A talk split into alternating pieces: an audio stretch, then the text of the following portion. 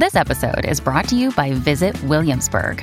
In Williamsburg, Virginia, there's never too much of a good thing. Whether you're a foodie, a golfer, a history buff, a shopaholic, an outdoor enthusiast, or a thrill seeker, you'll find what you came for here and more.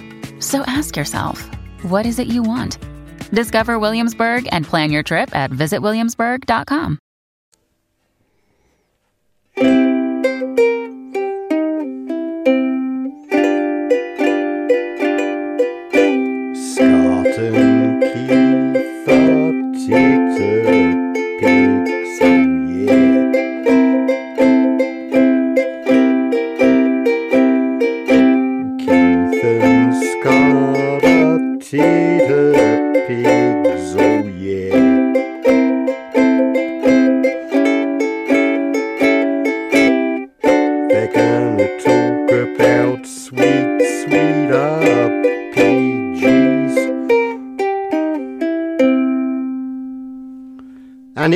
Titterpigs, the RPG podcast.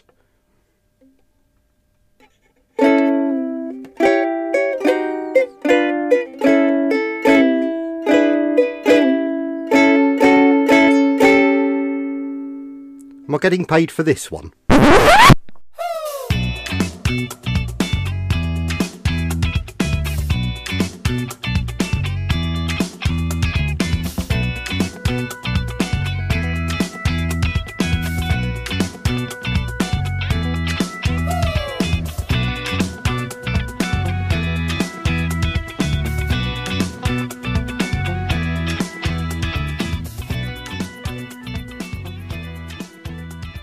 Right, listeners, welcome back to another episode of Titterpigs. I believe if our count is right, this is episode 14, the big one four. Um, holy hell, Scott, we have made it. This is what we are past the seven year itch, the seven year times two itch, hmm and um, I can't believe we made it this far. We only have 30 more to go before, you know, other people consider us a real podcast. Yeah, we're not we're not a real podcast yet, as my nose grows. Right. And and that's that's coming from fellow podcasters. who, I you know, I know. I mean, it's it's that support in the podcasting community is tremendous. Uh, what do we do without them? Um, yeah, absolutely. uh, well, listeners, Scott and I are back in the studio again. This time we have a special guest with us that's going to hang out and Mhm. chat with us. Uh, Scott, would you like to introduce our guest? Absolutely. So, who we have today uh, to chat about his experience and tips with convention gaming is Josh Burnett, uh, aka Bernie the Flumph, uh, correct on Twitter. And he is also of JLHB Polytechnic, uh, which is one of the um, one of the companies he publishes his game other, and the other is Hex Games. You can find his stuff on Goodman Games website. You can also find it on DriveThru. They there will be links in the description.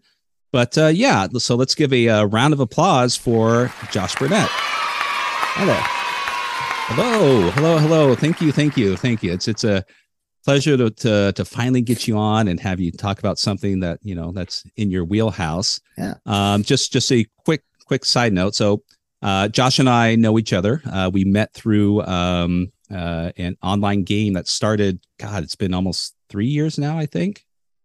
Um, be something like that. Yeah. something like that. Have you guys really been playing that that game that long? Not that game consistently. We've, but still, it's only been like two or three different games. Right, but Wow. but the same group. Uh, Same the group though. Yeah. Yeah. yeah. I mean, we've had a couple of people drop out just for a minor amount of time due to work or personal things, but for the most part, everyone has kept together and uh, we just, you know, everyone just kind of gelled. And, you know, we've been running that Ash campaign, the Hyperborea campaign for a long time and transitioned into the Isle of Dread uh, with, uh, you know, Andy Markham, our, our fantastic game master. I'm sure people listening know Andy very well. Uh, you also saw him on the other episode when he when he discussed one of his many passions, uh, being zines. And uh, yeah, so been wanting to get you on for some time, Josh, to to have a chat. And um, yeah, this this kind of seems like something that's you know right in your wheelhouse. I personally Yeah. I didn't know that you had that kind of experience. You know, we had a little chat at Gen Con, and you've been doing convention gaming for a long time now. Yeah. Man. Since I was 16, I want to say. Oh my god. You got me. beat. Uh, uh wow, that's that's I that's I, I I haven't even had a job that long. Uh, let alone be, be be committed to. Well, I take that back. My, I haven't either. um so but uh you know for those who aren't familiar with you josh let's um let's let's let's let's turn the wheel of time back a little bit and uh you know have you tell our listeners a little bit about yourself so what got you into role-playing games Uh, so I was vaguely aware that like Dungeons and Dragons was a property of some sort. Not that I would have used the word property, but like it was a, a thing, a game, something. Uh, because I grew up in the Satanic Panic, but I was also just kind of in a cultural dead zone. Mhm. But I knew like D and D was a thing, and I knew it was familiar with the cartoon, and I knew like my uncle vaguely I knew played D and D, but that was I kind of conflated it with uh, war games. I didn't really think much about them because actually I was I was a sci-fi boy, not a not a fantasy fan. Um, until uh, there was an ad in the back of one of the Archie comic versions of Teenage Mutant Ninja Turtles. There's an ad, and I was obsessed with the turtles. Mhm. Um, it would have been right about age. But there was an ad for the TMNT and Other Strangeness role playing game by Palladium. I'm like, oh, that's a that's some kind of playing make believe thing with turtles, which you know I love. Uh, so let me uh send my 10, 15 bucks, whatever it was, off the Palladium. And uh yeah, I started with that. I'm in a weird outlier group that I I'm I was entirely self-taught on role-playing games. I didn't have like some other group I came in to play with, although I quickly found out from the friends I recruited in school that like some of them were like familiar with D&D, but I played it felt like I played Turtles for years, although in retrospect there's probably like a year, maybe 2 and then that switched into uh actually switched into the Batman role-playing game, the little streamlined uh very cut down version of DC Heroes that they put out when uh Tim Burton's Batman came out in 89. I played that for a little bit and then I went straight into Champions wow at age what 14, 15. So everything since then has been really easy. Um I I would expect uh starting off with not just Palladium but Palladium uh TMNT. oh we did Uh, totally did not understand the rules. Probably the most pure role playing hack. They're like, you know, I rolled a hit. All right, you hit. Uh all right, did I mention I was shooting him in the face? I'm like, oh, well, you shot him in the face. He's clearly dead. Don't bother rolling. It's you get shot in the face, you're dead. Oh well, the good That news is uh, theater of the mind. The, the good news is is though uh, I'm sure there was a uh, well documented index for you to refer to as there are in many Palladium games. So you know you could have used. Wait, never mind. Um, That's for another episode. um, so yep, eh, there. Wow, is that the original one? That's my original one with the uh taped background and just or taped spine and Oh my Uh, god. there's so many like rules we penciled in because like, well, that didn't make sense. Wow. what- what we should do just you know for the list for the listeners he held up a really beat up old original copy of uh that was the first edition too not the their second Got it. printing Gotta be. um and maybe we'll get a picture of it and we'll we'll you know post it on the Oh, uh, yeah. uh, on the website There- there's But, uh, yellow tape down the spine. Oh, yeah. Dog-eared corners that are just destroyed. I was the only one that cared. I was the only one that had a copy, and like in my little town of eight thousand, there was no such thought of a a role play a gaming store, much mhm. less a comic store. Was just that's that's insane. You got to drive off to the big city of Toledo to find one of those. Not, um. So yeah, Yeah. so that book got like passed around a lot within my Mhm. little clique. Um, very cool we want, yeah, we took turns making characters and playing stuff. So, did you? I mean, being a sci-fi kid, uh, rolling into superhero games, just you know, just to kind of maybe put a little uh, bow on it. When did you discover the greatest role-playing game in the world, though? Because I I know you, that's got to be in your wheelhouse somewhere. Um, my grandparents got me one of the Dragonlance novels for Christmas, and I read that. Uh, I don't know exactly what made me decide to read that uh, versus like some uh some uh, Bradbury or Mhm. Or Hitchhiker's Guide for the fiftieth time. Uh, but I read uh, Time of the Twins, I'm like, hey, this fantasy stuff's pretty all right. Of course, it's the first book in the second trilogy of Dragonlance, so I didn't know anything. Um, and about that same time, like, because I had I had met other friends in high school outside of my immediate group that actually were D and D players, um, and also like champions, champions segued into Fantasy Hero because I actually Mhm. play, wasn't I played the Hero System Fourth Editions, the book I had. Uh, uh, but I played Fantasy Hero for a bit, and then eventually, uh, some of my players were like, "Hey, look, if we buy you second edition D and D, will you run it for us?" I'm like, "I guess so," and so I did, and yeah, it's, I haven't looked back. So yeah, second edition is really my my version of D and D. Yeah, yeah. No, that's it's it's.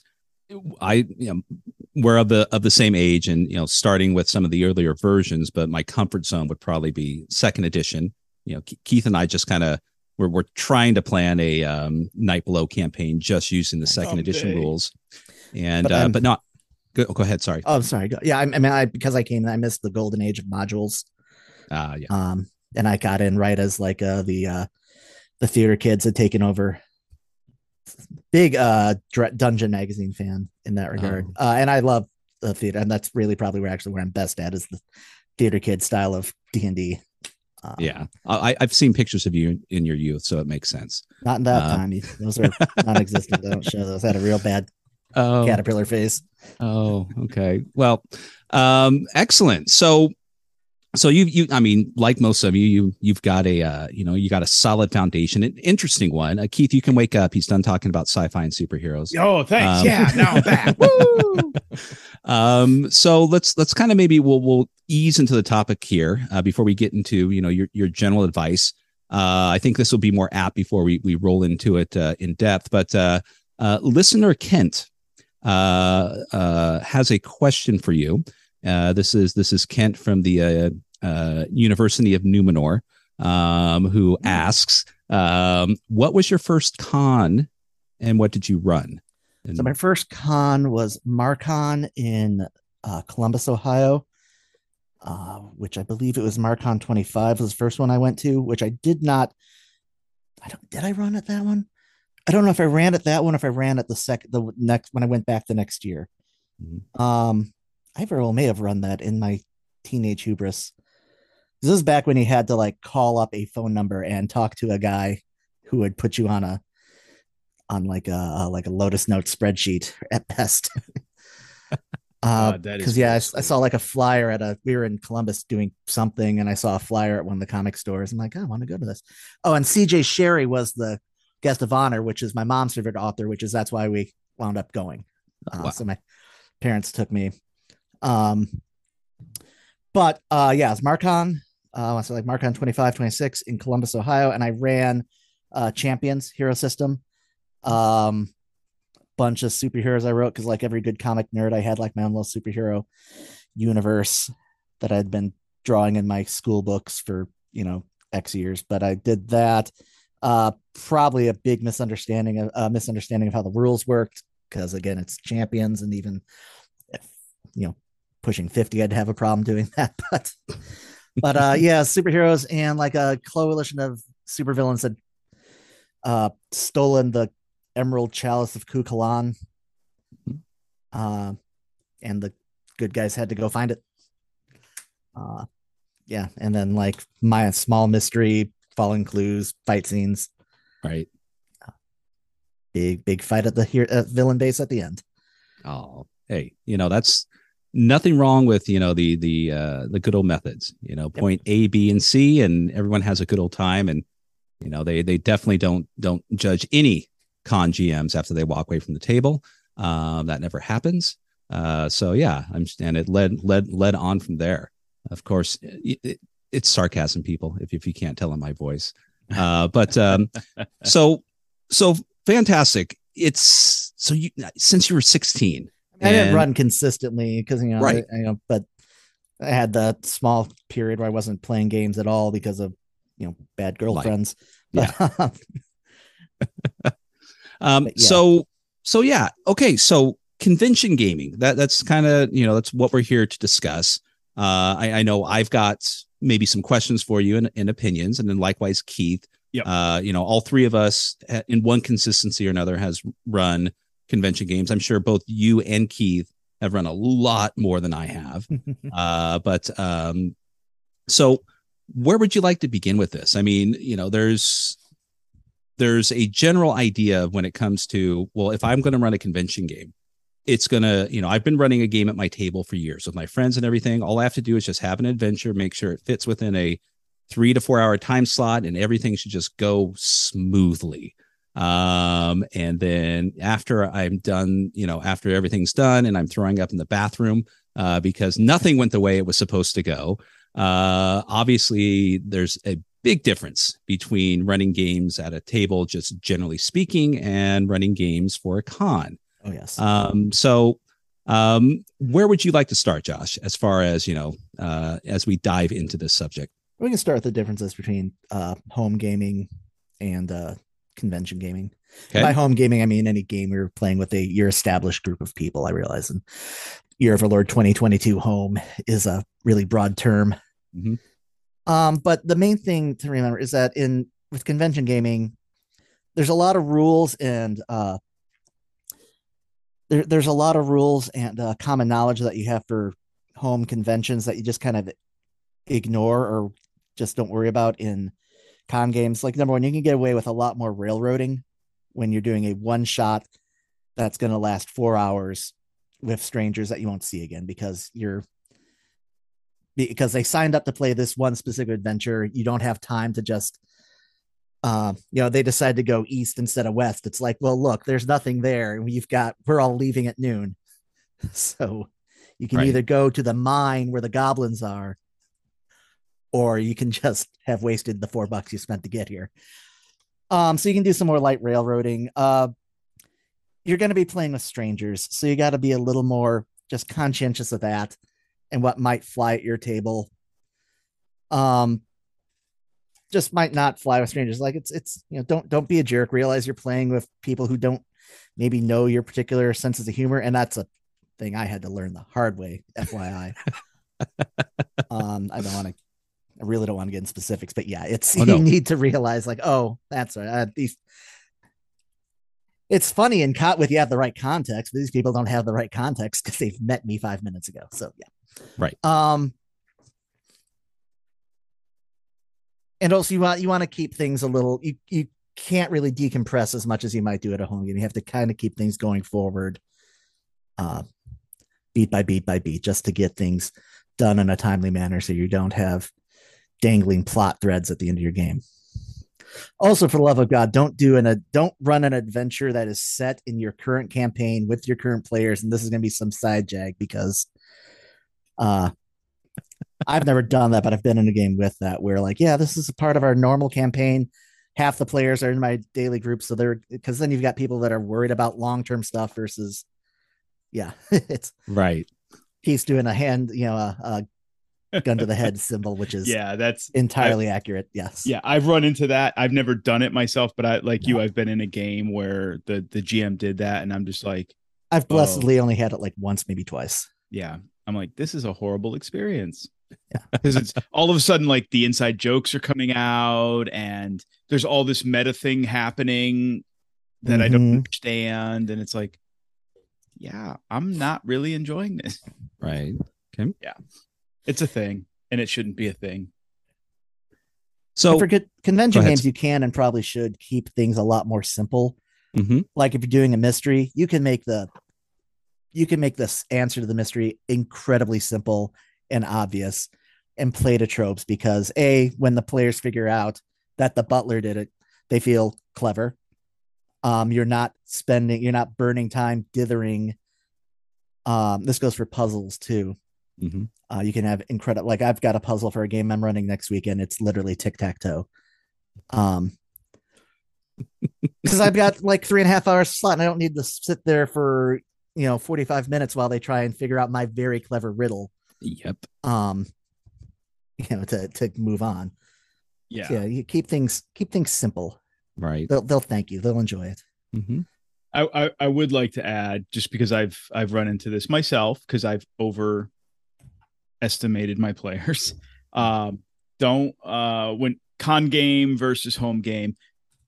If you know the scenario that you're going to run takes four plus hours to play, do not shoehorn it into a scenario slot that you've been given for a convention that's three, no Yes. more than four hours. Right. Uh, even even with some gentle railroading and some nipping and tucking and some liposuction on the scenario, Mhm. players will be players and things even if you in your mind you've cut it down to be to nicely fit into a four hour scenario slot chances are you haven't The Right. rule of thumb I go by.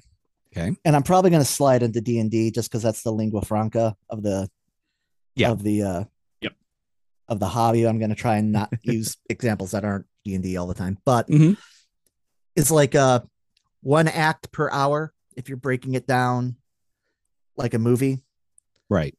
Uh, so you know, setup for a mystery would be revelation, setup, finding clues, escalation, then resolution, that kind of thing. Uh, like one act per hour, or about 20 minutes per scene or encounter. If you're setting up, uh,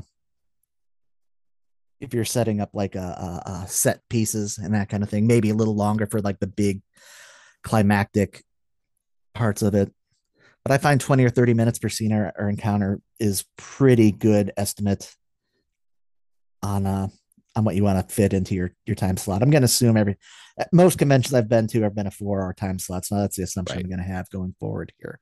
Okay. Um I used to really really worry about not filling the time and uh because people pay for con for to generally will pay to pay be in uh con games. Then it occurred to me like they're paying like a buck, maybe four bucks at max at Gen Con. Right.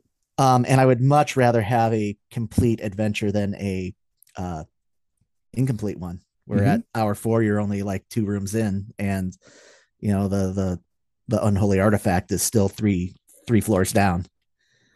I think most people appreciate it, at least, at least those who have been to a con a few times. Like if you wrap things up, you know, 15, 20, even 30 minutes early, they're like, fantastic. I've got time to go do something, grab a bite to eat, grab a drink. Cause a lot of times people have Go to the back to back games. Mhm. Right. So i don't think anyone's really going to have an issue or go, you know, say, you know what, I I paid three dollars for this four hour time slot and I only got three hours and forty five minutes. Um, Right. I'd I'd like a refund. And you know, when people are done staring at him, like, who is this person? Uh, then you know, life moves on. But but yeah, so no, I totally agree with that. Uh, you know, f- focus on the content and you know manage your time within that slot but don't don't worry about filling it especially if things move quicker than normal you don't need Yeah. to pad it out to the four hour time slot I have Uh, rarely had to pad things out. Right. Normally, I over prep and I have to maybe not cut things, but just keep things moving along, or just maybe not throw in some cop plot twists that I expected okay. to toss in. so let's let's kind of maybe um bring it in a little bit here. So you're going to have uh you know you, you've got some advice. You've, you've got a, a a foundation. You got some things. I'm a new person. I've i finally you know got the gumption to i'm going to run something at a con. Um and it's a local con. It's going to be an in-person con. And this is the other thing i'm going to you know like with the d&d thing focus more on you know a physical con you know someplace you're there as opposed to an online con which can be a different thing um so i'm i'm going to play at you know uh you know bob's gaming con uh i've got maybe Oh, BobCon. bobcon yeah Yeah, bobcon yeah, okay, yeah. uh, I've got maybe you know, let's just say you know, five weeks, uh, five five to six weeks to to prep. What's the first thing I'm going to focus upon once I've decided I'm going to do this? Um, it's it's a it's your standard three day con, uh, you know, with with time slots, you know, A, B, or C uh, for RPGs. Um, and that's and it's pretty much whatever you want to present. So it's not specific to genre or anything, but uh, what would be the first thing that as you know as a gm running to the con you know going to run a con that i should look for or at least do first Um, this is kind of actually a boring uh administrative answer, but uh see how many games you have to run if you want to get in for free, see how many games or game hours or player hours you have to run to see to get in free. which is why I started running games at cons because I'm a I'm a I'm a poor boy and uh and I could save 15 20 90 bucks depending to Oh yeah. to get in uh, for free by running X number of games. Uh, so check that out. That's usually right there on the gaming uh, section of the website. It's all websites now. Um, but after that, figure out what you want to run. Uh, use a game uh, system, or just you know use a game that you're familiar with, that you're Right. comfortable with. I wouldn't recommend run- running. I've done it, but I wouldn't necessarily recommend running a game for the first time at a convention. I mean, unless it's a game you've written. I mean, that's playtesting. I get that, but like Not a system. The only ever time I ever ran Feng Shui was at a convention. I hadn't run it before. It went fine because Feng Shui is a nice, easy system, but it's uh, it's harrowing and and and I actually wouldn't recommend. I wouldn't do it again. um, so yeah, figure out what you want to run, a game you're familiar with. Mhm. Um, it is tempting. You have to kind of know the gaming scene in the area, or at least how big the con is because it is tempting to run some obscure I've been tempted and have tried to run at times obscure little indie games that I think are really cool, but in uh in the my local t- gaming scene here, no Mhm. one wants to play like uh primetime adventures or dogs in the vineyard at a convention. Uh nothing gets played except you know D&D and uh Shadowrun, oddly enough, but it's Okay. um, so kind of noticing if in a bigger convention, it's what I like about Gen Con and bar- larger cons like that is that there's so many people there that someone is going to be interested in something you're running. okay. So yeah, be aware of just what if you want to run it, make sure you're going to run something that people are going to you're going to have an audience for. Okay. Um, at the con I'm going to t- next week, it's a smaller con, but I know that everyone there is just excited to play any damn thing. So, uh, no matter what I run, someone will will sign up for it. Okay. Um, so kind of know, kind of if you can, kind of get an idea about what the scene is and what's gonna what's gonna play. Basic marketing research. Right. Right. So, well, I think this might uh, qu- another question from a listener might fit into this. Um, so we have a question from uh from Tony. Uh, he he writes he writes in from the Tower of High Sorcery. Oh Um. So um, specifically, he he asks, "What's your ideal table size? How many players make it too big or too small?" So with that, would you recommend, you know, in the same scenario, um, should I be aware, you know, of how many people I should run or have at my table for a con? it's gonna vary by person to person Sure. and and game by game um my maximum anymore is six which is still pushing my general comfort level i have ran for eight or more and it was just for me and it was a super powered spy game it was just difficult to keep enough camera focus on any individual player i find that four to five is my ideal just overall in general for any game. Mhm. Uh six, I think, is really kind of the maximum for me to keep focus on everyone. And then like a minimum of three, usually just because that's that has enough uh uh uh just diversity of skills and characters to do anything. Okay. Um, yeah, my, my, my personal is is is six is where I usually set my my uh my limits. Your limit, your comfort zone. So Yeah. don't don't overextend, but uh, definitely make sure there's enough people there. Yeah, because again, Uh, you're you're this is a one off. You're not going to see these people again. It's a one and done. So you want to make sure everyone. It's not like okay, this is Kevin's. This is a Kevin centric, you know, session, but we'll get the Steve, you know, next time. Oh, like you, you- you don't have that option, so you've got to make sure everyone gets gets their licks in. You do see them again. I, I've I've hidden behind corners and tables to avoid people at the vendor hall after a game many times. um, so, but but okay, so yeah, so all right. Um, so Keith, you in this in our little scenario, you know, it- Right. What what would you you know maybe think about the next step would be? So I've I've got my con. I I've decided I'm going to run on this particular date. I've got a you know set number of people that I'm comfortable with. Um, I've, I've made I've made sure that it's at one where I can you know uh, trade game time for free free admission to save some money and whatnot, which is great. Um, so what what would you think might be the next thing as far as you know, and then kind of maybe you know, Josh, you can give your your your opinion on that, or if if if you may think otherwise. You know, you got your you got your time slot. So I, I guess let me back up a 2nd Mhm. So I've been a I've been a game runner at a con, right. At cons. I've also been a con organizer, so I'm coming at things from two different perspectives, right? Mm-hmm. So more to reiterate stuff that Josh has said. You know, if you're going to run the game at a con, don't do what Josh did. Don't do what I've done. Don't do what most most con runners have done. Is run the game for the first time ever at a con. first Right. and foremost, I ran DCC the first time ever at a con. Don't ever do that. Ooh, You can run an adventure for the first time at a con, but I wouldn't recommend. No, no, I ran system. DCC Yeah. the first time Oh my goodness, yes, at a con.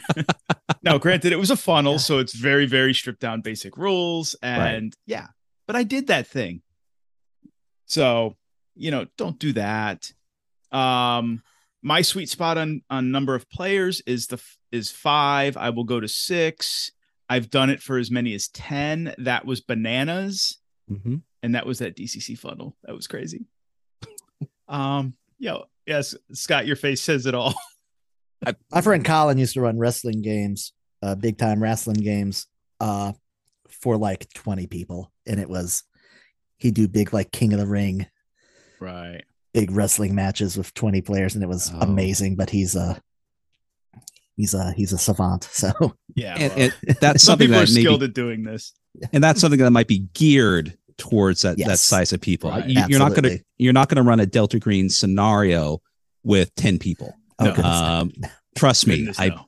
I've tried. Uh, I know it doesn't have. work. um I, I would like to kind of emphasize on the know know the audience. Like I have um pitched games and had games put on a schedule at a at a convention in Jacksonville, Florida that was not it was it was a war gaming and board gaming heavy convention, but it had a very light role playing presence. So I you know, I put games that I wanted to run that I thought were fun that would be have a broad appeal. Yeah, I got nothing.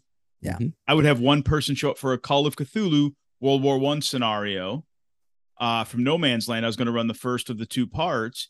I was appealing to Call of Cthulhu players, which I knew there was going to be some there, and you know the kind of the wargaming element that I thought it would attract. Nothing. Yeah. Fiasco. Nothing. Yeah. Um. So know your demographics. uh, You know, basic like Josh said, basic marketing. Um, but from the from a con organizer perspective, I have seen people um, pitch games that they know they won't get people to sign up for. They'll pitch obscure games uh, because it doesn't matter who signs up for your games uh, as long as you have agreed to run whatever the set number of sessions or hours you get in for free. yeah, don't be that. That's a, So don't be that guy That's a or jerk gal move. or person. Don't be a dick. The Wil Wheaton Yeah. rule of don't be a dick. Yes. Okay. Yeah. Um, so I, I wanted to make a, a plea for that. Mhm. um, so don't be that person.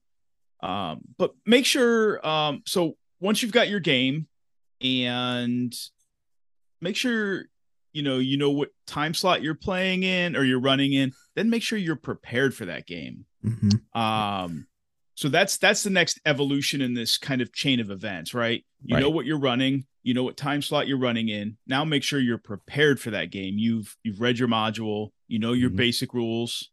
Um, you need to be prepared to explain those basic rules. You don't have to know all the nuance. You're not ready to teach all the nuanced rules to to the people, to the players, because the you expectation is you should have you should expect that everybody coming to your table is a newbie. They've never played the game before.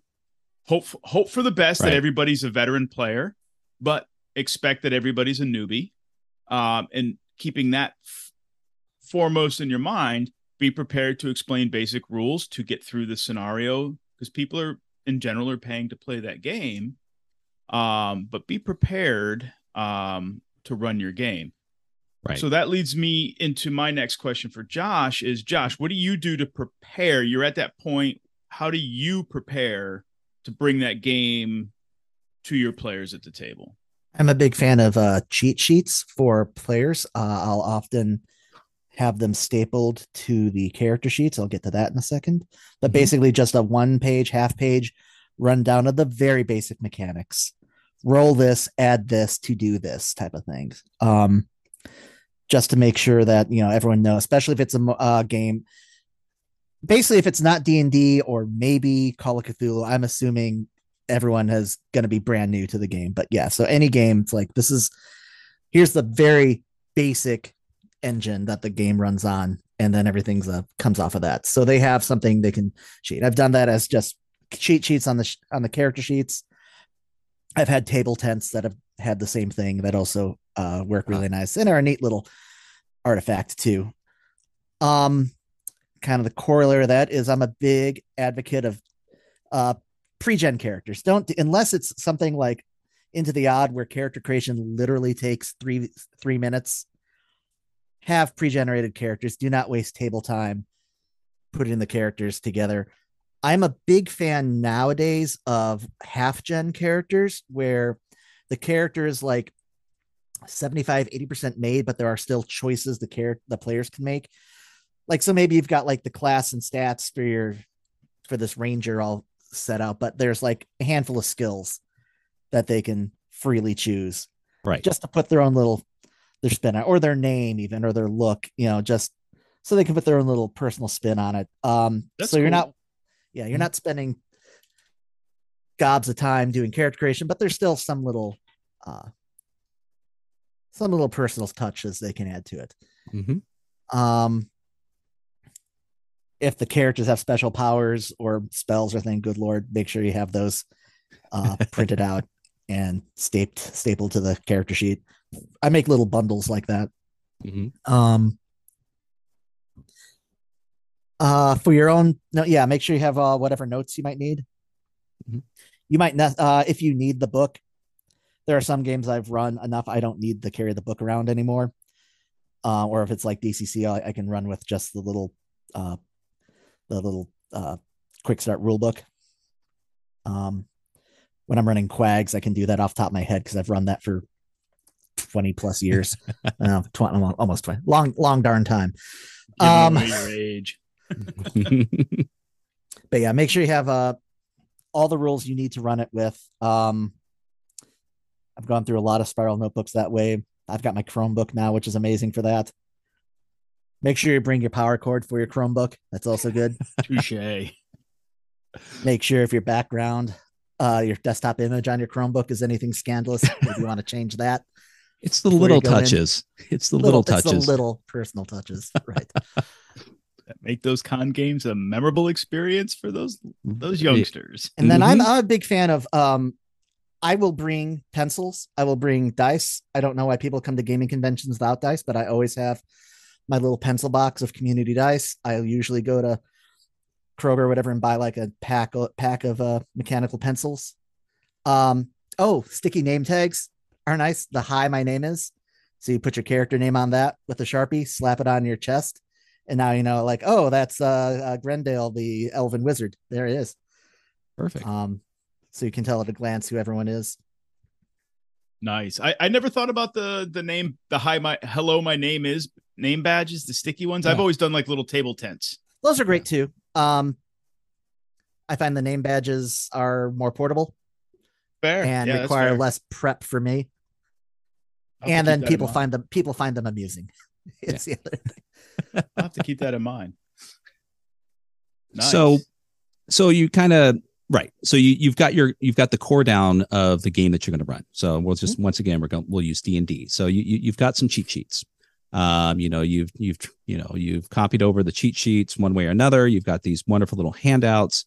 You've got all of the materials that you need for you and your players to run the game: dice, pencils, you know, notes if they need them, and whatnot. And then comes next, I would assume at this point is deciding what you actually want to run. Is that is would that be the case, or is there any more prep involved that you think would be necessary before you get to that point? Uh, once you figure out the game, you want to yeah, clearly you want to figure out exactly what you want to run with that game. Um, I mean, you'll want to do that before you make characters, obviously. Right. God, right. I would hope so. Yeah.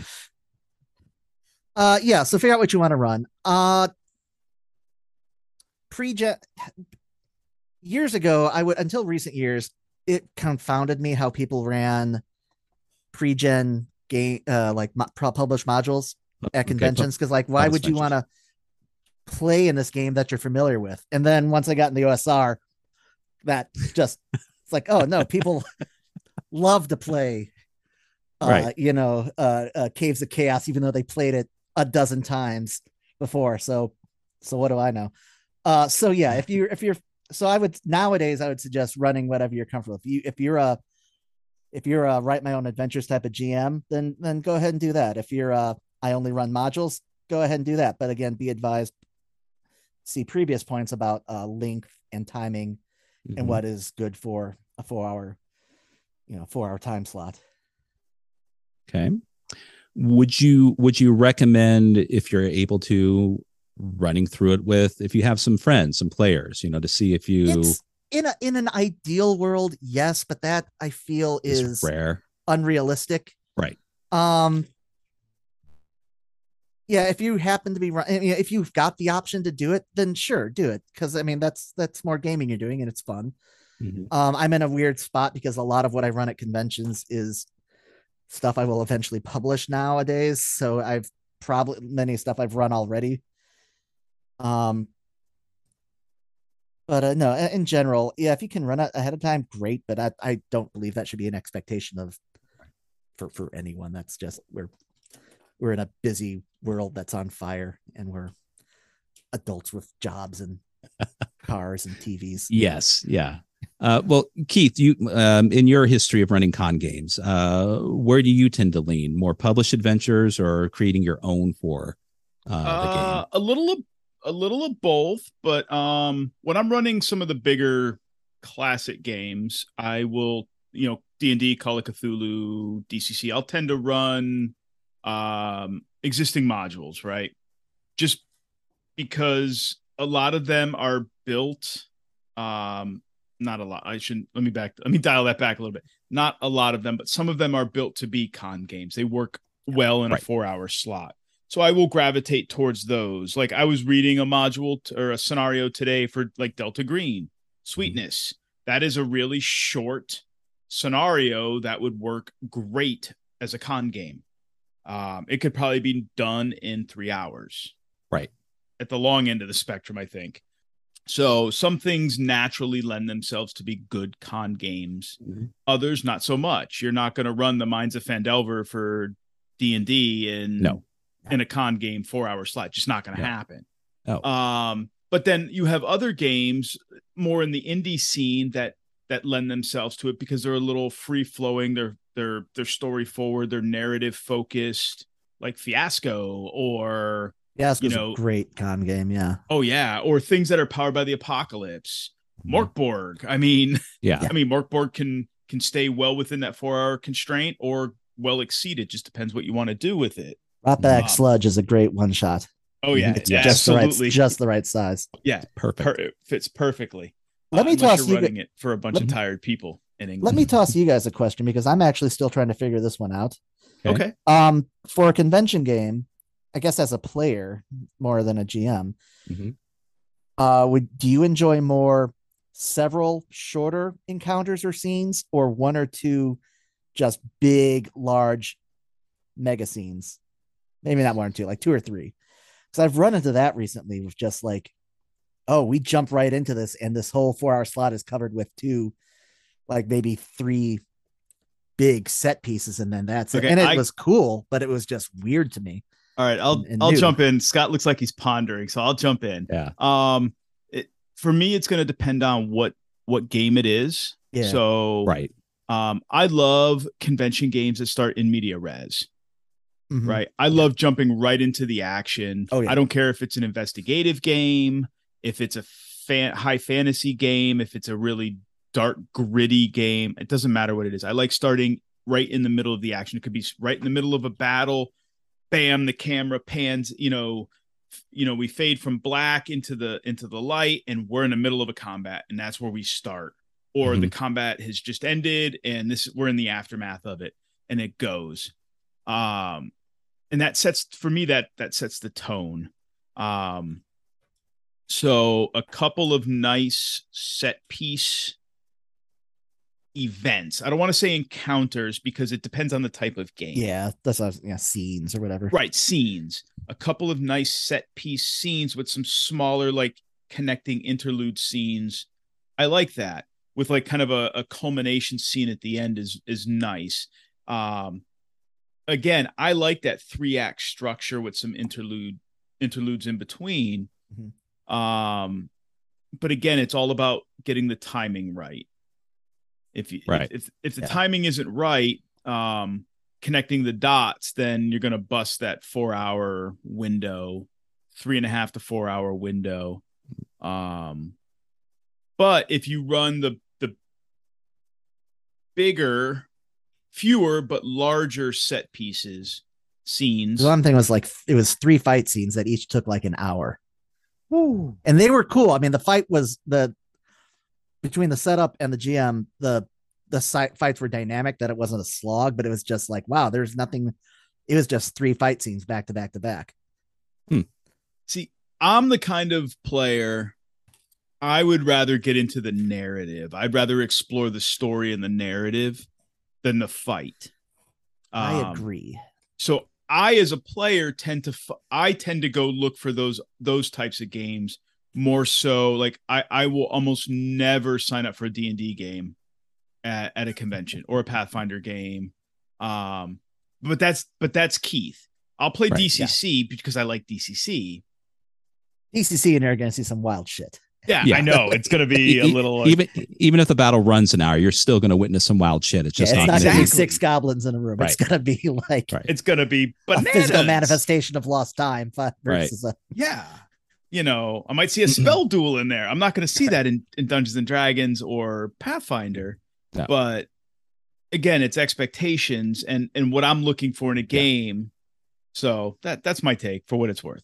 So, yeah. So I, I'm going to say I prefer both, but I think this is going to come from, you know, the perspective, not me, but someone who is experienced with running a con game. Cause uh, I think, and we'll probably get into this a little bit more later, but, you know, prep, choosing your adventure, um, you know, all, all those things that kind of, for lack of better term, it's just, you know, the substandard thing. You're going to follow these things no matter what.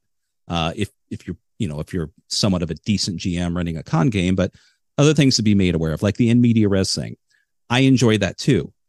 But uh, I think that particular method would be something to consider if you're running a late game, a game late in the day.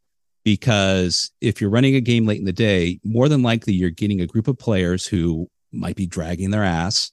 It's been a long day. They've already been in several games. They've been wandering the trade hall floor, whatever they've been doing I know what you're Yeah. referring to. yeah they're at the tail end of, of the day and if you're going through a long narrative before you get into the nitty gritty of your adventure you may have some people drifting not focusing and un- unable to pay attention but you start in media res you're going to get that blood boiling right away and some people who may may be tired are going to snap too they're going to focus more initially whereas you might lose them uh you know in in a different structure.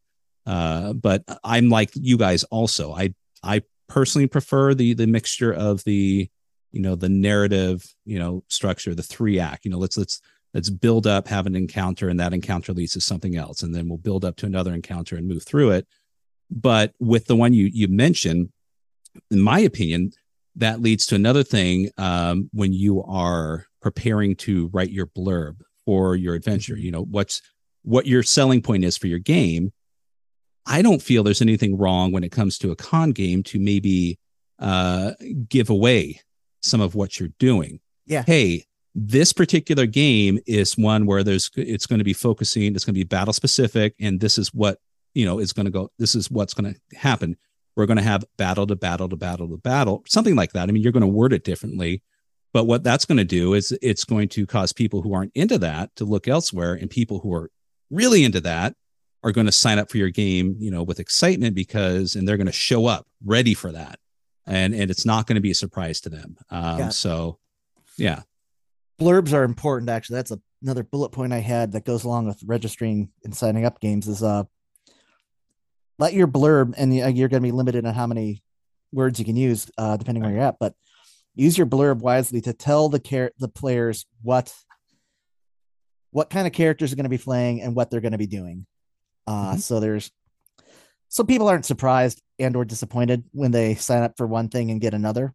Like you are going to play, you know, uh, time agents, and you're going to be traveling to three different eras to go track down renegade serpent men Mhm. or something like that. That's so you know the players know what uh what they're going to be doing and what to expect. Um don't I mean don't spoil or don't like really get too precious about you know quote quote spoilers. Spoilers. Yeah. Right. Uh, let yeah, let them know what they're getting into. Cuz then you're going to attract the kind of players that want to be there. Uh, on top of everything else. Right. Well, that goes Yeah. to the marketing. You know, it's Mhm. again know your demographics, and this come this is this is Keith, the con organizer and the con game runner, play, uh, Mhm. GM. You know, it's it's know who you're marketing to. You know, if you if you want people that are excited or interested, at, at least baseline interested in your game, you know, you you you need to appeal to them. You know, I was trying, like my example earlier when I was telling you I was trying to appeal to Call of Cthulhu players and war gamers that would might be interested in a World War One themed game at a wargaming stroke board gaming with a little bit of RPGs thrown in uh, event in Jacksonville, Florida. I pitched it that way. Right. Um, there just wasn't enough interest. I didn't have enough players to even make it a go and had to sack the game before I could even start it, unfortunately. But it's all about the the pitch. hmm You know, you have to have a good elevator pitch. And and like Josh said, don't worry about spoilers. I mean, don't don't give away everything. Don't tell them they're going to go fight you know, have a have an encounter with Azathoth or you know, Right. this big bad, you know, uh demi lich or or whatever it is in your in your scenario, but you know, if you're going to go time hopping, tell them they're going to go time hopping. Right. People are interested in that or not interested in that kind of thing. hmm Or- Um, or even you know this is an adventure which leads to this to this and the and it ends with the culmination of you're fighting a big bad guy which if you're a 5e player you know that there's going to be at least an hour and a half or longer you know moment of combat in the story so they they they they're aware of that and that's i mean that may be too much for some people but you know Right. i i do believe and we've we've said it before a key key thing in in running a con game is time management not just yours but the people at, at your table too um you know making sure that uh you know that they are willing to invest in something like this that's going to hold their interest uh classic example was i was at a con and as cool as it sounds running a call of cthulhu, cthulhu horror game that starts at midnight sounds fantastic. Not if it's a long strung out investigation with no action. And suddenly you're looking at your clock or your watch and it's yeah felt like five hours went by and but it's only been 40 and you're like 40 minutes in and somebody's snoring. Yeah. this would have been fine at two in the afternoon but at midnight oh my god we're all just just you know trying to be as as nice as possible to just make it through but uh yeah that's so yeah think uh, time you know time is also something to consider uh you know when you're when you're dealing with your game i think Uh, as far as the time slot is concerned so So Josh, to so to follow along with this question, you so we got a game, we're running a game, and you know what you're you're running at the table. You've pitched it well, you've got a group of players at your table, you're in the middle of your game, and our next question comes from everybody's favorite GM, Andy. Everybody loves Andy. I love you, Andy. Andy. yes He's uh, lovable. He is. He's a lovable guy. Um, but Andy asks, how do you handle and, and this has always been a a thing that I I contend with both as a as an organizer and a game master. Um, how do you handle problematic gamers at at a convention table in real time? And by problematic, he he uh, he specifically points out by I mean rude, obnoxious scene hoggers, inappropriate comments, rules lawyers, and and the like. Mhm. Um, and this doubles. So before you answer, let me let me let me throw this in there too. This doubles with another uh, listener's um, ask. Uh, James Drucker, uh, who is getting ready to, he's a organizer, one of the organizers for CamCon Hmm. in Kamloops. Uh, I think they're in British Columbia, Canada. James will tell me. uh, He'll slam me if I'm wrong. James Um, Canadian. He's Canadian. yeah. Let us know in the comments. um, but he's been asking us since he knew we were going to have you on the show, you know, some some practical advice uh, for him, for his GMs, um, because he's running the, the game convention happens in two weeks. Right. So, um, and this is one of those things that can be can be really helpful to him and to his his cadre of GMs. So, uh, blessedly, I haven't had too many problem players, although I've had some. Um, so uh, this probably comes from my. This, this isn't going to be the best advice, but just given I'm a wishy-washy Midwesterner, uh, who hates conflict. So part of it is if if you can suffer through it for depending, and it's it's all on levels. If you can suffer through it for three hours, like Thanksgiving dinner, and it's just someone being irritating rather than offensive. Right. just just suffer through it and go th- and and move on uh again i'm a parochial midwesterner so that's just my basic standard uh Oh, some of you our betcha. feisty east coasters might have a different opinion on that. Yeah. that See, I'm an East Coaster. yeah Yeah. Yeah. Scott's pointing at me. I, i'm a i'm a midwestern i'd hate to cause a scene good lord could you imagine something any so terrible Um, so if they're seeing hoggers, the best thing to do is, I mean, it, and this is just something you do as a as just being a good GM in general and anything is uh swing the focus to maybe more of the quieter players and say, you know, what do you do? This is happening. What's your I mean, not throwing the other person on the bus, but like, okay, so that guy just spent 10 minutes monologuing to the uh the Archduke. Mhm. So you swing to like, okay, uh, uh, uh Abernathy, you've just seen uh Glendale, you know, giving his piece to the uh the assembled crowd. While that's happening, what are you doing? And just make sure you're swinging that focus uh to everyone at the table, but especially to maybe people who are a little uh not as uh socially forward. Um. And that goes if you're a player too, is uh if you're a player, Right. you know, engage in the other players. Right. I, I I'd like to touch that touch on that in, in a bit. Uh, player etiquette. So we'll kind of maybe focus on that a little Yeah. bit more. Um, if if they're being outright toxic or offensive, you can call them out and like, hey, that's we're trying to keep this a friendly family game. Maybe you want to tone it down a bit. Um and especially if you got people at the table who are notably upset, you can kind of get a coalition that way, you know, do the whole you know we're we're trying to do a thing and you're you're what you're doing right now it's kind of ain't cool man maybe uh maybe the gay elf trope isn't proper to be doing in the right. in the second part second decade of the 20th century 21st Right. century yeah or or The- at all but yeah Do you have a horror story of something?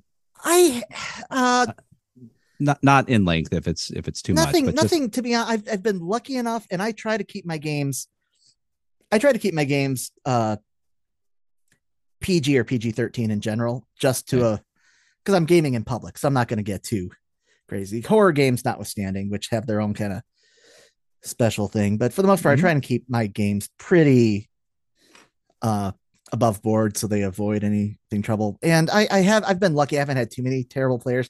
I have had some people uh gen xers who something was not necessarily right 20 30 years ago but a comedy tropes that were common 20 or 30 tr- years ago that have not uh aged well. aged well. Come to realize that that's not cool to do. Um I, I don't know what you're talking about. Go, go on. sometimes sometimes all it takes is just a rolled eyes like come on man Right. and they and they uh straighten out. Mhm. Um, rules lawyers are going to rules law. That's Right. um that one you just kind of push through and like, well, this is a con game. We're not gonna. I'm I'm keeping things streamlined just because we've only got so much time. So don't worry about the attacks of opportunity if we flew that off. That's fair. Or I'm gonna judge this way. I'm not always gonna judge this way, quote quote, but I'm gonna judge it for now this way. Is the other my other favorite quote. Right. This Okay, won't that always be my decision, but for now we're gonna do it this way. Okay. And I think that kind of that question i- involves, I think, probably the one of the well, pretty much kind of the last step. So you're there, you're at the con. Mhm. Um, I mean, you've you've heard stories of obnoxious scene hoggers and whatnot, so you've got that rolling around in your mind on how to deal with that. Um, so you're you know you're just kind of maybe prepared. You know, you never know who's going to be at your table ever. Um, but you know, your current concern though right now is is you're there.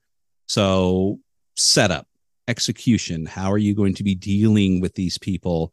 Um, and I'm dealing maybe the wrong term, but engaging uh, with them at the table. Uh, so what do you what do you do now that you're there? What's what's your process, or what do you what would be your recommendations?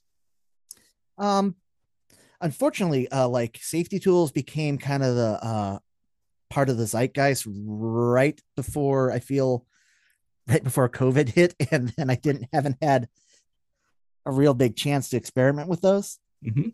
Um, like I'm a fan of the X card or safety words Right. type of stuff. Uh, or even just approaching it's like, hey, at the beginning again, like this is the game. It's gonna involve uh murder. There's gonna be just a, almost like a very quick session one. It's like, hey, I got I try and keep this game PG PG thirteen. Um, there's gonna be, uh, you know, kidnapping and and murder and maybe some uh you know addiction scenarios in this adventure if there's anything like that let me know please and we'll avoid it if something happens that's triggering let me know and we'll uh we'll work through it i want to be a friendly table here so you know give them a advance. give them you know you know content warnings for lack of anything which you know we used to just call a movie rating and suddenly you change the name to trigger warning and people get all Triggered. get all opinion about it right. like man we just called that a a rating back in the day Right. adult Was that the situations PMRC and music. Right. Uh, may it may contain adult situations or something. right.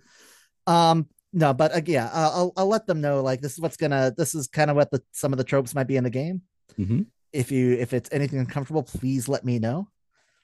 Or you know if it's if you totally didn't realize that you know investigating child murders is going to be part of the game you want to nope out totes fair get it The, the, the title of your adventure was the horrible, horrible cases of the child murders. I mean, I ran a Uh, game that was investigating child murders, and Right. by because you know fairy tale monsters were being, uh, you know, troublesome. Right. I did not spring that on my players. It's like no, it's Ooh. it's like no, it's there's the something's been killing the children in the you know town of Steubenville. You guys got to go fix that. Right. So when you do your pitches, Mm-hmm. um, going back to the the marketing and your Mhm. pitches for your games, do you put the that content warnings or um those labelings in the pitches? Maybe not actually lab- called out as content warnings, although uh, arguably I should. But I, at least in the actual description of the pitch, I will say like like I did with uh I can't remember what it was, it was a Hobomancer game. I can't remember what it's called, but like, you know, something has been killing the children of this town. You're there to stop it before it happens again. So I mean, they know going in there's going to be Right. Okay. So it's it's worded in the pitch It's directly itself. worded in the pitch. There's Right. bad shit's going to go down. Okay. Right. So it's not like trigger warnings X X and X, but it's it's in the and that's the not a bad idea. I just haven't uh to be I haven't done it and uh it's uh perhaps I should. Right. I, I- and the Um, only reason I'm asking is because I have seen it at in in both both virtual and real space or meet space, whatever we're calling it these days. Conventions, I've seen it done both ways. Yeah, uh, right. in in the elevator pitches and as a supplement to the elevator pitches as content warnings or trigger warnings, colon, and then pop, pop, pop, pop, pop. on a on a purely artistic level, I like weaving it into the pitch just as part of the flow. Right. Uh, I certainly uh, don't mind seeing it just as just called out CW colon, uh, you know, spiders. Um, Right. uh, it's I think as long as you get it out there directly and in a you know and you know unmistakably, however you want Right. to weave it in, I think is is uh is fine. Yeah, I think there's a lot of people that are like too long didn't read. They look for that content warning first and then go read the pitch. If you're going um, to in Cave some of the. Clown Spiders, you probably should have a good idea on what. Yeah. what- There's going to be in it. clown spiders. I mean, had they no read idea. the title, and then they're like, if the title Right. looks appealing, then they look at for if it's a, if it's a listing that has title, pitch, content warning, they're going to read the title.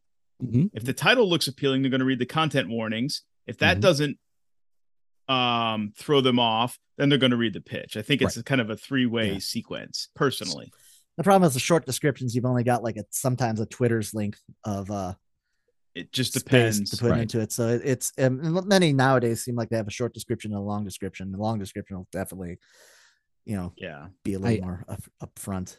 I, I Um, know I know there's going to be a few people that that that we know personally that are probably going to be you know you know yelling at their headphones whatever uh Mhm. because you know as as we know uh the, the, the safety tools not necessarily the topic itself is touchy but the usage of them you know like like you said you have no problem with the x card you have no problem you know with uh you know drawing the veil you know the description sh- I'm a big fan of there. lines and veils. I mean, that's kind of older school Vincent Baker stuff. But- older school, God Lord. right yeah That's Vincent Baker used to be But- the new guy. but there's going to there's going to be people though who feel who feel differently and that's fine um you know they they want you know their their recommendation would be no you need to have a detailed list of every little thing uh but and that's but that valid. I, I and maybe I should. I'm But- still learning.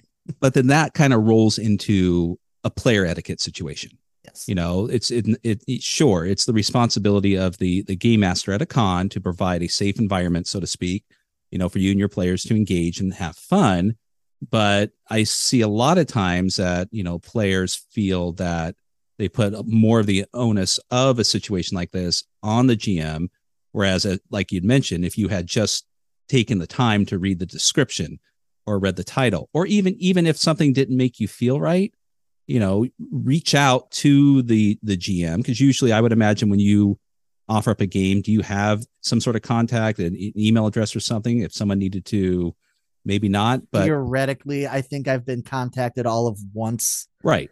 uh, but before a game.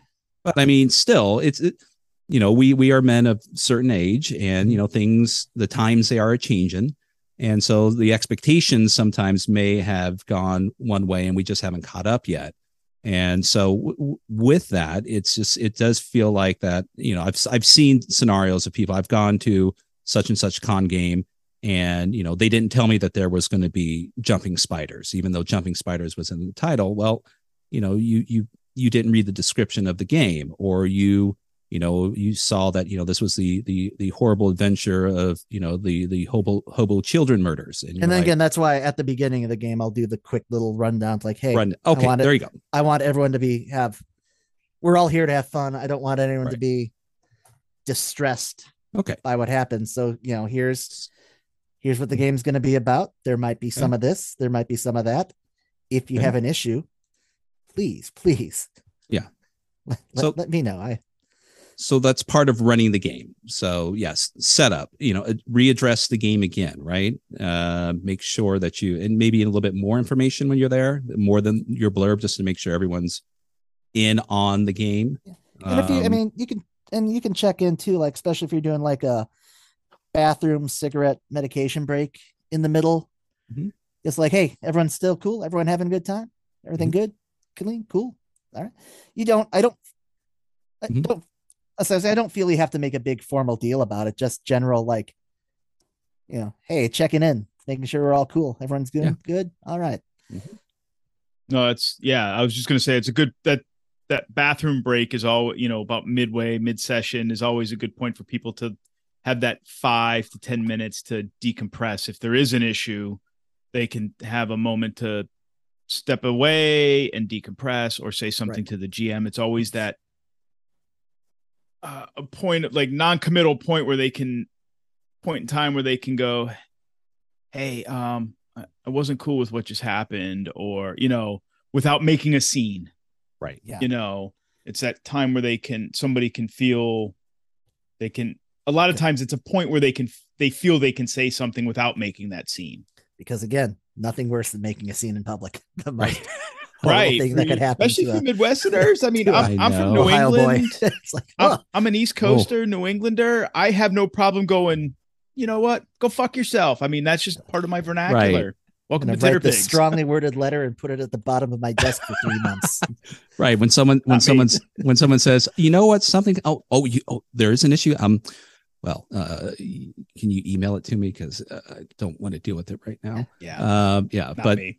so but yeah but i mean that once again I, I know and i think this might even be an entirely different subject but but back to player etiquette Mhm. there's nothing wrong with hey i even if you're halfway through the game if there's a break and you go you know what i don't think this is for me and i you know i'm just going to excuse myself and that's should be acceptable on both ends i mean and um but that's still on on the player. I mean engagement you know like like you have here execution and involvement you know one of the talking points you want to get to uh being aware of your players you know you know one person in the corner may seem a little uncomfortable so that would be a good time to maybe you know uh, have that break and talk to them.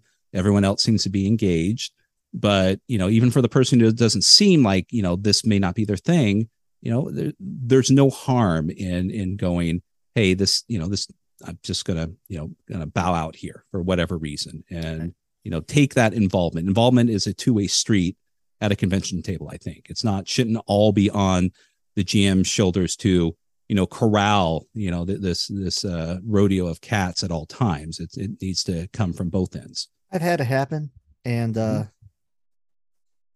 they didn't elaborate on on why they left, other than it just wasn't for them. And I, I, then I felt like kind of yeah well there's felt like kind of crappy afterwards. Mostly, I felt sorry that I possibly, and I don't know that I did because again, they Right. didn't elaborate that I may have inadvertently done something that uh was unenjoyable for them. right But I did take that a time later on to you know assess, Mhm. you know, my actions and see what I could do to change and otherwise. And so yeah, Well, you would you would much rather have that than than someone telling you, "Hey, did you just see what this person at, at your table just posted on Twitter?" Um, Right, yeah. saying that they're taking exception to to your game and therefore you know something's wrong. So and then you know that's that's a whole different type of imposter syndrome going on. I've had that happen too. Oh like, no! Oh no! Well, that yeah, no. I, I mean, I've been doing this For for, a a while, while. and like that's, I mean, that is how you learn and grow.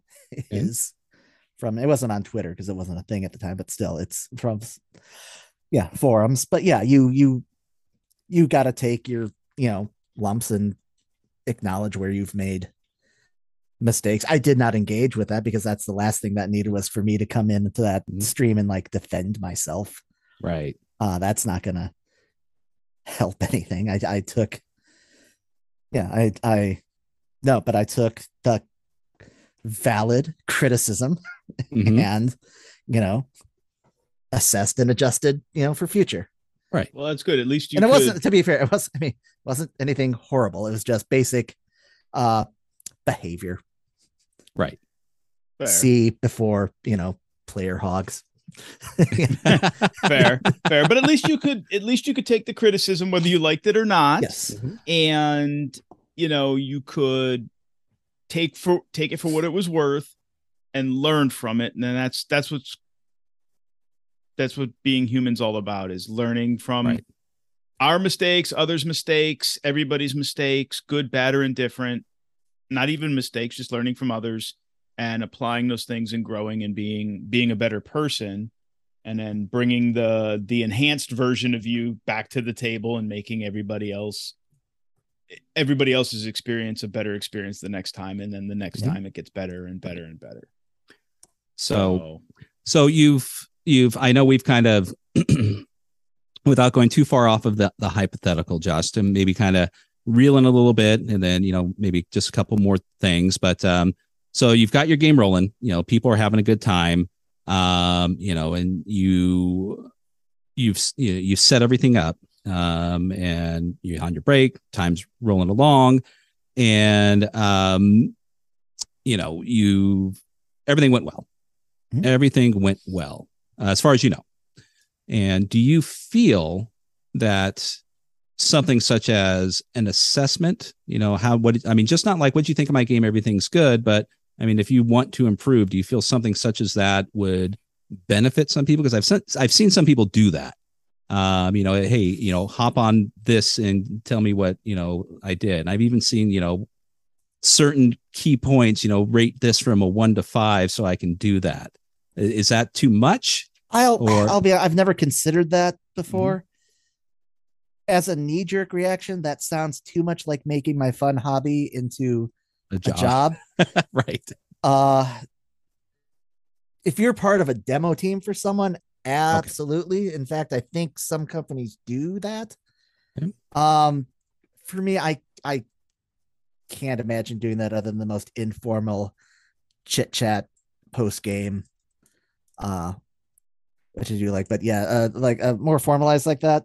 Mhm. Uh maybe I can't see myself doing it because again, that sounds uh onerous. right Are you familiar with the roses and thorns model of feedback after a game? No. So roses and thorns, as I understand them, uh, I and and I forget who the kind of the initiator of it was. Um, but I have been in game experiences that use it. So roses and thorns, like tell me one good thing, the rose, tell me one bad thing, the thorn of the game I just ran. oh yeah lloyd does that Lloyd, yeah, our friend Lloyd, uh, and Oh, Lloyd? Lloyd. Love Lloyd. Uh, that does Lloyd's sound like a- fantastic. That Oh, does sound like Lloyd, a Lloyd that's thing. right. You are right. oh yeah So Love Lloyd is a big, yeah. Lloyd's a big advocate for roses and thorns. So Lloyd, Mm-hmm. every time Lloyd runs a game, he'll be like, "All right, we're gonna do roses and thorns. Tell me one good thing, one bad thing about the game session."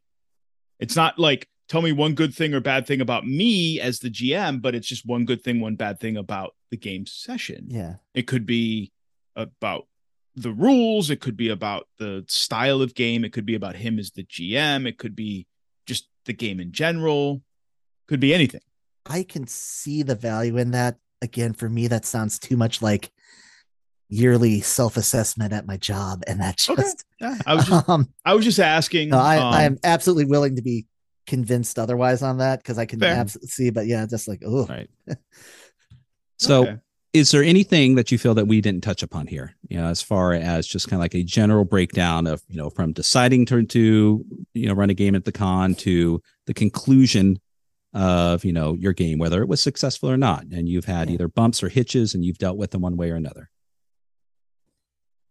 uh, I think we want to talk about like actual player etiquette for a little bit. Uh, Okay. on the player right. end. But all right well we'll touch on that for for a couple moments here because we're we're about at the 120 uh time marker. Yeah, i know. It's yeah. well no as as clearly stated when we brought you on we we have three gents here who could babble for four hours on this. Uh but that, Oh, that yeah. means that means i have to edit that. No thank you. Oh, uh goodness. but uh but no but but yeah player player etiquette. I think briefly uh, i'll just kind of run down a couple things is of course you know when you're looking for a game make sure it's it's something that's in your wheelhouse. Look at the details of it all. Um you know make and then once you're at the table you know engage uh in in, in your gm uh you know it's there's a certain amount of um just you know general um uh oh god what's the term i'm looking for uh you know There's just player expectations when you get to the table. Like Right. players should, at least in Keith's humble opinion, Mhm. um, being from both sides of the screen here, when when players come to the table, uh, ideally they shouldn't be the barfly sitting on the in the chair. They should Right. be they should be active participants, not passive participants. Right. They should be courteous of the of the players. that's it around the table. They should be respectful, not only courteous that there are other people at the table, uh, as far as not being seen hogs, right? Mhm. Uh, or rules lawyering and thus becoming hogs of everybody's time, but they should also be respectful of everybody around the table. Yeah. Um, and everybody, you know, and sensitive to everybody around the table. You know, I, Josh, you made the comment about, you know, the the the the kind of the trope of the the gay elf thing in 2022, right? Mhm. That that went away of the dodo bird in like 1980. Mhm. Right. um, so Yeah. um, you know, we don't need to see that at the at the con table in 2022 or ever again. I mean, or know, anywhere. Or Right. yeah, or anywhere. anywhere, It doesn't yeah. even in a home game. Um, you know, those those kinds of things, at least from my perspective. Um, what else can you add, Josh? so make sure you're. I mean, feel free to like uh like try a game that you have that you're absolutely unfamiliar with or that is maybe something you wouldn't normally do but make sure you're signing up for a game that you want to play don't if you don't want to be there don't don't don't be there um Yeah. yeah engage with the other players especially if they're strangers. Uh, like when i sit down to play i like take note of the player to the left of me and the player to the right of me. I mean take note of all the players but especially the player to the left to the right and then you know figure out what they do and engage with them on that. It's like like, oh golly uh you know mr magic user like you think you might is, is there anything you can tell us about you know this strange ring that's on fire? Mhm. um yeah en- engage with the other play because there's a especially you're playing with strangers there's a kind of a instinct to just talk with between you and the gm and not talk with anyone else at the table. Um but you know make the effort uh because that just enhances it for everyone and especially maybe if they're quieter players and you might be a little more gregarious. Um i was running a game at art gen con uh few uh several years back and it was a sword and sorcery game and uh my players walked in first one was just some dude um looked like you or I or anyone. And then the other five players walked in and they were all wearing business suits and luchador masks. and I'm like, oh, this could go either way. Oh, jeez. Those guys were the best players I ever had. Oh, First off, they stayed in character as luchadors the entire like their characters weren't luchadors, right. but like it was luchadors playing a sword and sorcery game. Nice. Uh which immediately they had the whole brotherly comrades in arms thing down. Right. But they just brought like the other guy who wasn't part of the group, they brought him in. They're like, hey, good job, dude guy. All right. That's an awesome move. Hey, let's see what this guy could do. It's like it was That is awesome. amazing. right. That is Uh, great. So yeah, so pot you can bring positive energy to the table and almost be a scene stealer without actually stealing the scene if you're bringing the whole table into that uh, and not just you know hoarding it for yourself. Be the kind of guy people like to play. You know, they're the kind of person people want to play with. And Scott, make and then we'll talk about Gen you Con on a podcast year. 10 years later. luchador, yes. I just I just want that in my everyday life. I just want to show up at my IT job, you know, with the Ooh, luchador mask on and a suit. Can you go, see me showing up at a I- government staff meeting with a in a luchador mask? once? That'll be the show, it. show me in the uh, in the documentation where this is not allowed. Right.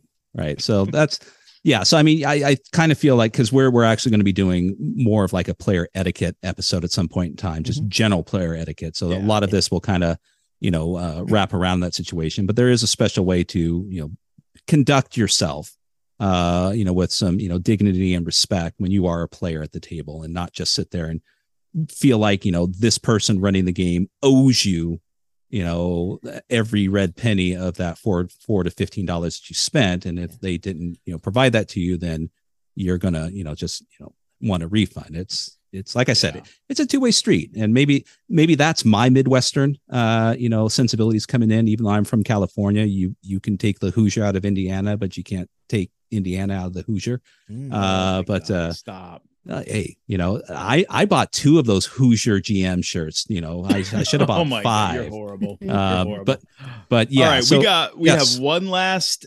um Oh. listener question so we can wrap Let me read this up. Let me read it. And Let me read it. Go ahead. Go ahead. Oh, I'm nervous now. well, I mean, I was gonna I was gonna read Okay, it, go but- ahead. Go ahead. Oh, but but okay. it, it's got no no go read it, but it's got to be in the form of a convention question. So Oh, I'll let you do it then. all right. So so this is from our uh, good friend Nate, uh, who uh, writes to you from uh, the maximum security prison up in northern Maine. Uh, Josh, what is the average airspeed velocity of a laden Oh. swallow if he's running a game at a convention? see, running it in Africa or Europe, I guess would be the. And there we go. Thank you, everyone. Good night. Hey, This looking has forward to been that Titter Monty Python game. No way that can Oh. go badly. Yes. I'm throwing my money at that one. Ooh. Oh, Okay. excellent. So, um, before we wrap up, Josh, uh, Yes. where can everyone find you? Uh, not just you know you on the social medias, but but your games. You are a prolific you know game designer, writer, and all sorts of wonderful things. You you've been in both sides of everything, not just running games, but creating them and selling them. So, where where can they find you and these these uh, wonderful things you've done? So Hex Games is a game company I'm part of, been part of for several years. It's where I've met uh, some of the best friends I've ever had. Uh, that's where we do a whole bunch of stuff. I'm just but a small part of it. Uh, they're the maker of QAGS, Hobomancer, uh, and more recently have put out Leighton Connor's Akashic Titan stuff and Steve Johnson's uh, Tales of Lusty Minotaur stuff. Uh, and then my stuff that's uh, pretty much just me and a couple other people uh, is uh, JLHB Polytechnic, Mhm. uh, which is where Crepuscular magazine comes from, Dungeons and Draw or Draugrs and Draculas, and all that stuff. Uh, and that's all on RPG now, and some of it's on Itch, and some of it's at Exalted Funeral. And do you have anything coming up? I am currently working on the long-awaited Crepuscular uh, 2, uh, Triumph Over the Grave, which is the second issue of my DCC-centric fanzine. Uh, this one's going to be in full color. I'm very excited about it. Um, that should be out. I uh, supposed to be out by before February because Zine Quest, uh, the next Zine Quest starts in February, and I've got stuff on the kit for that. And then I'm also currently working on Sword Bastards, which is my uh, well, it was supposed to be a fantasy satire and just became fantasy the way I run it. I'm actually gonna be running that at Archon next weekend, which will be Excellent. exciting. Excellent. Fantastic. All right. Well, there we go. I, I'm sure, just like with anything that we do on Titterpigs, everyone's going to agree 100% with what was with, with what was said on this episode. Well, why wouldn't they? And exactly, Exactly. no, I'm a very clever fellow. So when we'll we'll, we'll transcribe transcribe this as a how to run a game at a con. So uh, Definitive. the yes. We'll the put it out as the Titterpigs definitive guide, Yep. according to Josh Burnett. Broke no broke no discussion or dissent. excellent. Good day, sir. Well, thank you, Josh. uh, really appreciate you taking the time. Would would definitely like Glad to to, have you here. uh, have you back on again, you know, for for other things that you that are in your wheelhouse. And uh, yeah, look look forward to uh, you know in getting more involved in all the wonderful things that you do. So, you. uh, anything else, Keith, you'd like to add?